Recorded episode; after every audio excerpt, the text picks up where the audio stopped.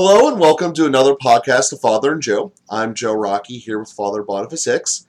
And Father, we obviously have spent a lot of time talking about relationships on this podcast, um, about how in our most recent episodes we were discussing how a relationship, when it's enhanced, not only fixes that relationship and makes it better, but it gives us skills that almost inevitably will bleed into other relationships with our lives. Meaning that if we're being a good brother, it almost inherently makes us better with our sister as well as with our brother. It just has a bleeding over effect. But that being said, there's also many things in life that aren't necessarily black or white or, or right or wrong. Um, to do an example here, messiness with children. Um, you know, you can think that there's some people out there who live in a world that is probably described as functionally messy. They can walk into a room, things in disarray, and they're cool with it. And you have other people that if one little page is wrong on their desk, it's bent the wrong way, it has to be fixed immediately. Now, neither one of those is exactly wrong or right from a moral Catholic perspective, but it is a preference that if you showing that if you put two of those people together and try to have them live together, you're going to have tension and flare ups and, and, problems just from a basic preference. And, you know, there's a billion of those different things out there. So I say that bringing into a, a conversation that I've been wanting to have about when things are in disarray and we're trying to train people or, or train anything really ourselves, we often use positive and negative ways of teaching. You know, you encourage people when they do something right. You give recognition, but you also do some for, form of scolding and shaming when something's wrong. You know, for instance, you know, when a puppy makes a mess in the house, you let them know it wasn't okay. But when he does a trick, you do let him know it's okay. So uh, the sense of negative and positive reinforcement. So I wanted to take that kind of thought and example and look at it from the way, at least it was articulated to me growing up, that the faith does it. And I'm not sure that this is a technical term, but it's something that I grew up with that my grandma would say a lot, which is the term of Catholic guilt. That being that you did something wrong and then there's kind of a guilt trip that you should know that that was wrong and use it to correct your ways. So essentially, I wanted to use this space here to talk about that notion, assuming that other people have heard it before and I'm not inventing it here on the spot. It wasn't a weird thing to my family. But the notion of, of Catholic guilt and to a certain extent shame, how we should feel it in our lives, when we should feel it, and how it can actually help us become better in our relationships with each other and then obviously also with with Christ. Wow, it's a it's a great topic, and uh,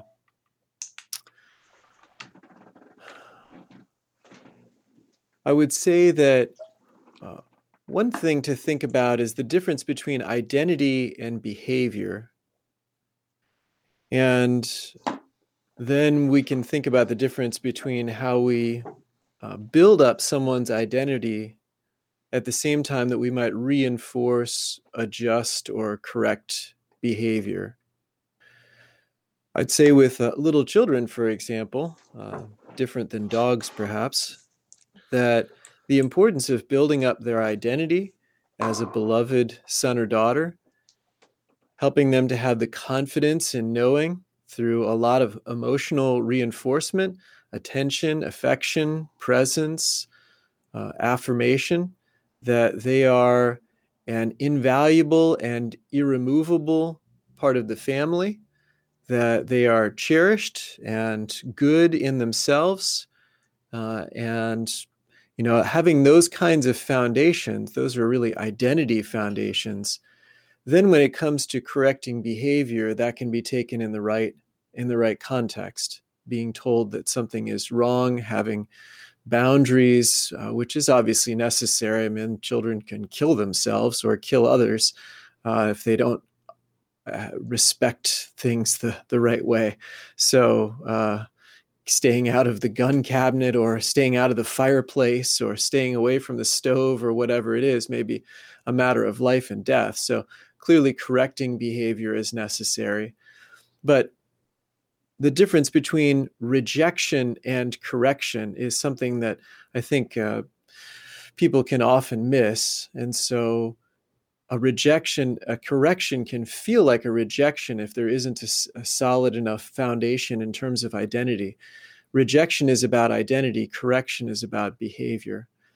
And so, the, again, the unconditional love that builds a firm identity and that gives a person a firm foundation on which they can handle corrected behavior and uh, can be instructed and, and moved in new directions in a way that's not just sort of uh, I don't know, imposing heavy burdens on them that they're trying to carry in order to be loved, but rather knowing that they're loved, they want to do the best they can do, and they're being instructed on what the best is. And that's the kind of example, that's the model that we see in Scripture. You know, before God gave Israel the Ten Commandments, He told them that they are precious to Him, and He fought for them, and He delivered them from oppression and he promised to be with them. And even when they rebelled, he stayed with them. And all of that is identity reinforcing. He's making it clear to them that they are a precious nation, that he is committed to them. And then when he gives them the Ten Commandments, it's in the proper setting. Uh, so, because you are precious to me, I want to help you live in the best possible way. In fact, it's in accord with the way that he created us. And so he gives the instruction manual then because we matter to him, because we are valuable to him. And his correction is again so that we will be better, so that we will be oriented to the good, so that we will be happier. And that's, you know, clearly expressed. But uh, the unconditional love that he has also expressed through his mercy that he's never going to give up and even when they stray and rebel he'll find another way to draw them close to him you know this is the model of scripture which is of course universalized and personalized in jesus christ. He does that for us individually and he does that for everyone. And through baptism we are baptized into christ and we become beloved sons and daughters of the heavenly father. That's our identity. And that's an identity that no one can take away from us. We didn't earn it for ourselves, it was a free gift, and God will not retract that identity. Actually, feeling that is even deeper than, uh, you know, just simply knowing that intellectually and that feeling it so that it's in our bones, so that it makes a difference in our confidence, in our decisions, in our uh, the firmness of our hearts you know to feel that it needs to generally be reinforced through that human affirmation that human mediation. But but god bestows an identity on us that is uh, well that really makes us a member of the family of heaven. I mean it's really far beyond what we ever could have conceived for ourselves and certainly far beyond anything we could have grasped. We never earned it and we can't earn it. So anyway getting all those things kind of in the right order and uh, the right foundation is really critical. And then the other problem with uh, the other challenge, I should say, with uh, with correction, and I you use the term shaming. I I don't I'm not sure I feel good about ever shaming people. I think shame always goes back to identity. I think shame is is is a feeling of uh, our our identity that we become worthless. Um, so anyway, we we could uh, we could talk about that a little bit more. I'd have to think about it a little bit more. But anyway, the the danger with with some of the correction is that our own stuff gets involved. You know, so um, a child um, makes a bad decision, um, maybe. Uh, maybe with a little bit of uh, mischievousness or maybe totally accidentally maybe some carelessness maybe the child has been told already but the end result is that the child you know knocked a vase off and smashed it on the floor. And then that creates a reaction in the child's father. And that reaction is going to probably contain a lot of stuff def- depending on the holiness of that father. Likely he cared about that vase and it was valuable and he's upset that it's broken Perhaps he already told the child, don't go near there, and the child did it anyway. And so then he feels frustrated that he hasn't been listened to, and this could have been avoided. furthermore, he may actually be afraid for the child's welfare because the child was crawling up perhaps on a couch and you know was was endangering his or her life in the process and the the father gets scared about that and so there's a lot of stuff that has to do with the father in that and not to do with the child what is the best way to help that child never do that again well in fact the experience itself may have already been the best lesson uh, the child may have been terrified by the fact that this thing fell off and smashed. And in fact, the child may need to be comforted at that moment. And then the, the message is already clearly articulated, and the child will never do that again. But the father, being perhaps not as holy, not as virtuous, works out his own anger, frustration, fears by exploding and then trying to create object lessons and shaming and a lot of other things that do a lot of damage in the end. So I, I just try to spell all that out to say, like, you know, this is it's complicated stuff to navigate some of these categories and some of this territory. And um, in in my work, I find that a lot of times I don't need to say things to people, and uh, a lot of times I just need to love people, and they they already know they already know the right answer. They're already trying harder and then perhaps we can have a constructive conversation about how not to make this mistake in the future. And they want to have that conversation, and perhaps I can help them with that.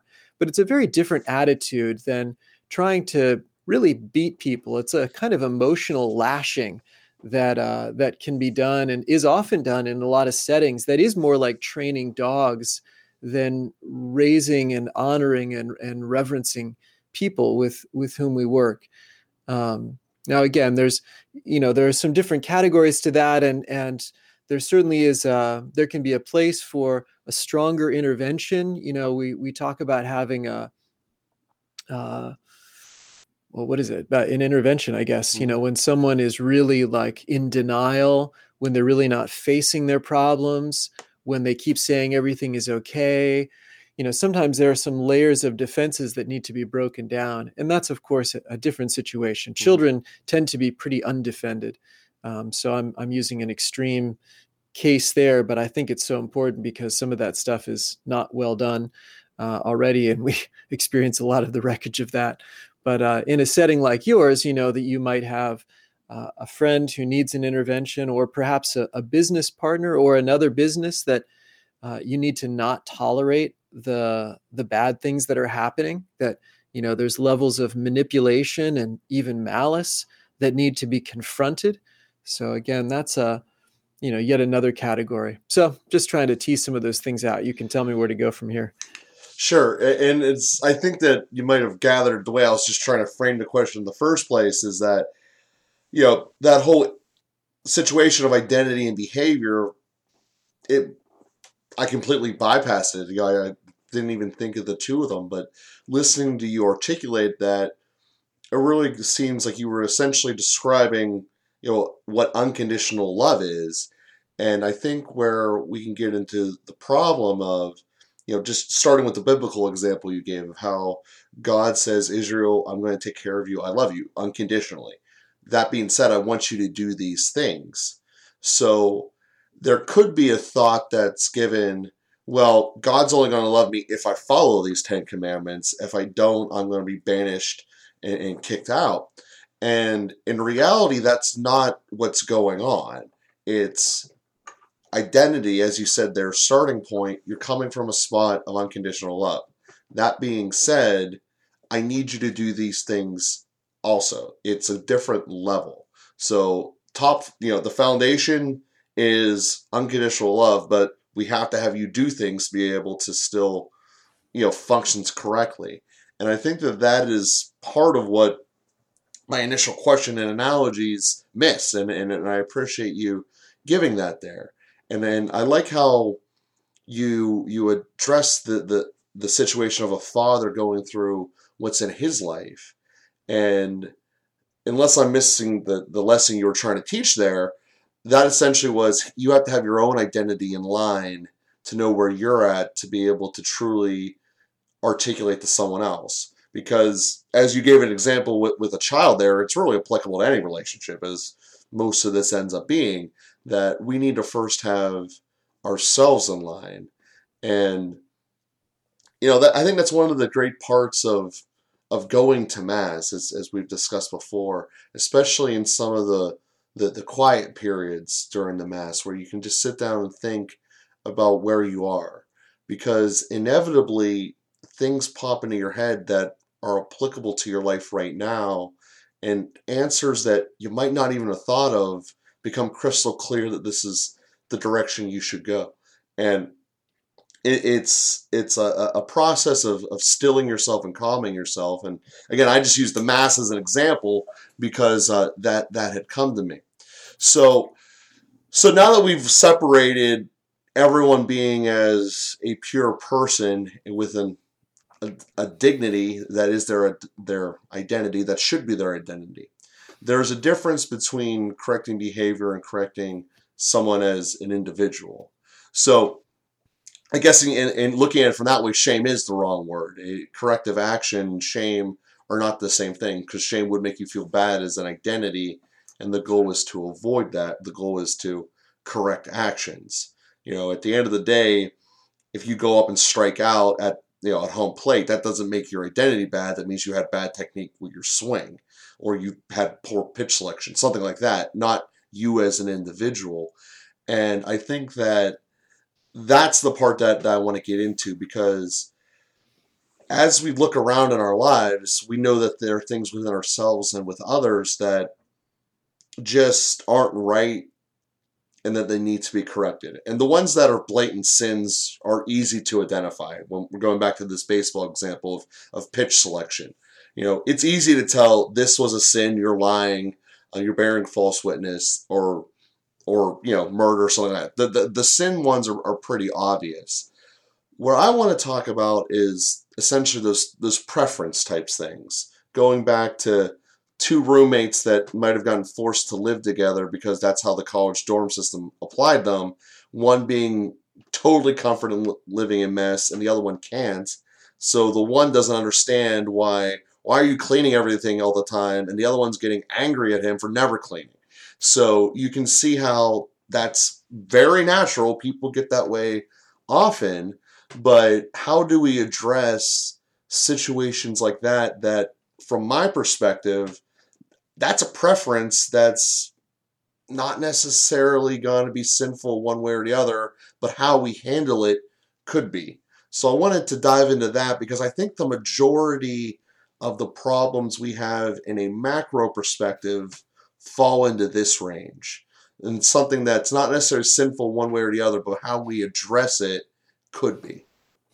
Yeah, that's a. Uh, you you gave that example before, and that sort of uh, slipped behind me. So thanks for for bringing it up again. And some of those differences in preference, which are which are not preference like I like hamburgers, he likes tacos, you know, but I can eat anything. I mean, they're they're a little bit deeper than that in terms of uh, you know some ways that we're wired. I I would say, and the uh, some of the different personality indexes try to bring that stuff out. I think the the messy person is is a high in the P category in the Myers Briggs. A lot of perceiving, not much sort of judging and putting things in category. It's like categories. It's like one wants to get more and more input before say making a decision this is good this is bad this goes in category a b c or d it's like i want to get all the stuff you know so they they tend to leave things uh, un, unfinished unqualified uncategorized whereas the j personality uh, making a, a, judgment about this goes in this category this goes in that category tends to be more organized putting things in its place sorting things out, doesn't like a bunch of mess, you know. So we talk about type A and type B personalities and all these kinds of things. And it's indicating that there, there are preferences there that go deeper than, you know, just my passing tastes. I mean, it's kind of like I feel that stuff. I don't feel good in a room that's really messy, or I, I don't feel good in in uh, putting everything, trying to force everything to be in order and working through all the details. I mean, sometimes those things are even, you know, sort of painful and draining. And I like uh, the Strength Finders assessment that we've talked about before that's uh, run by Gallup now. talks about signature strengths as the kinds of things we do that give us energy, whereas uh, non patterns are the kinds of things we do that drain us. And, uh, you know, some people love fixing things, some people hate it. And uh, so, anyway, there are those kinds of things that that are a little bit deeper than just uh, preferences or tastes. And understanding other people is a big deal. So, a lot of those things, you know, we talk about this in Strength Finders that when something is in my signature set, it's so much a part of me. I, I can't really imagine life without it. People that are really high responsibility, for example, it's like, how do people not get stuff done? How do people say they're going to do something and not show up? I mean, it's like incomprehensible.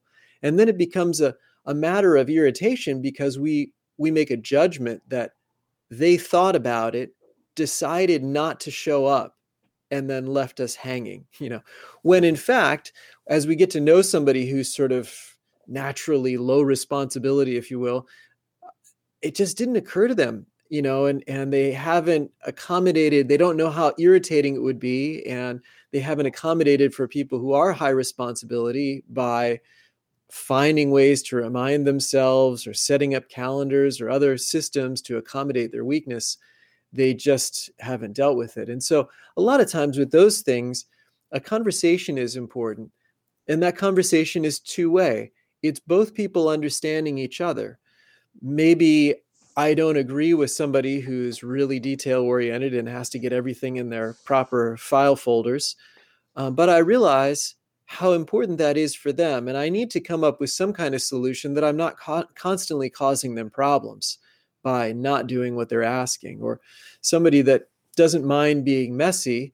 Uh, in a in a home situation, it's uh, you know, one person may have to say, "Well, I'm not going to constantly harass the person to not be messy."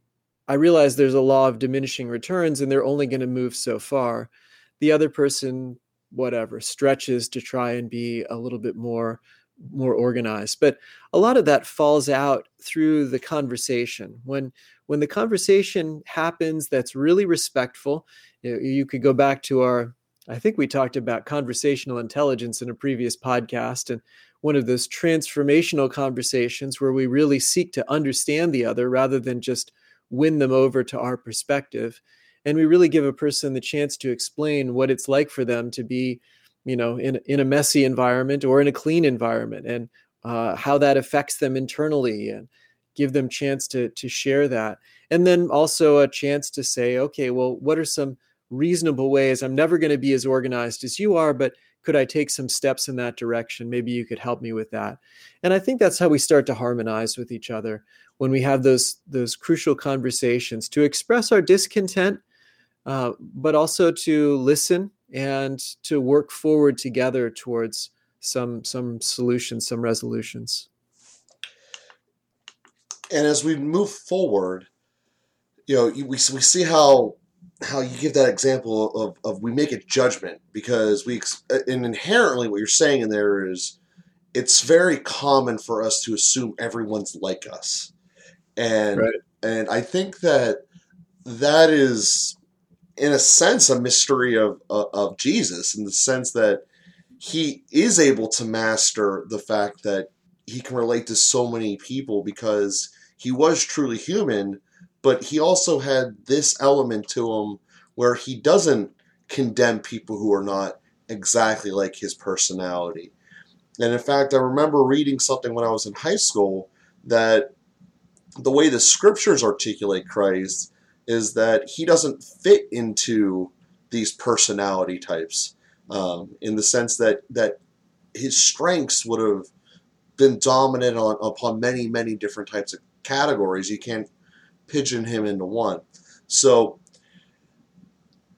I guess what ultimately you're calling from that is the same example that you were talking about with the father, in the sense that yes, we have our own baggage we're bringing into us, and yes, not everyone's like us. We need to to realize that that doesn't make them a bad person because they didn't show up. Yes, that's a corrective action that we need to fix and figure out the behavior of it, but it doesn't make the other person a bad person. And I think that that difference needs to be concretely put. And in an era where we live off sound bites, I think that that line is getting blurred. And I think the easiest example is me trying to articulate the question that I've been thinking about presenting this podcast for a while. I wasn't able to do it. So I, I certainly thank you for using the space in today's episode to help clarify that because I think that us separating actions and identities is huge. And us recognizing that there is no one perfect way to have a personality is huge.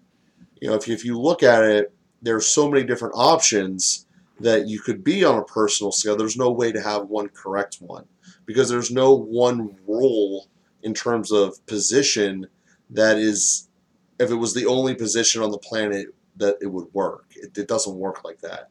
You know, as, as we discussed very many times, a, a family needs both genders, and those are going to be different. So, just from a pure starting point, we recognize that difference is important and necessary.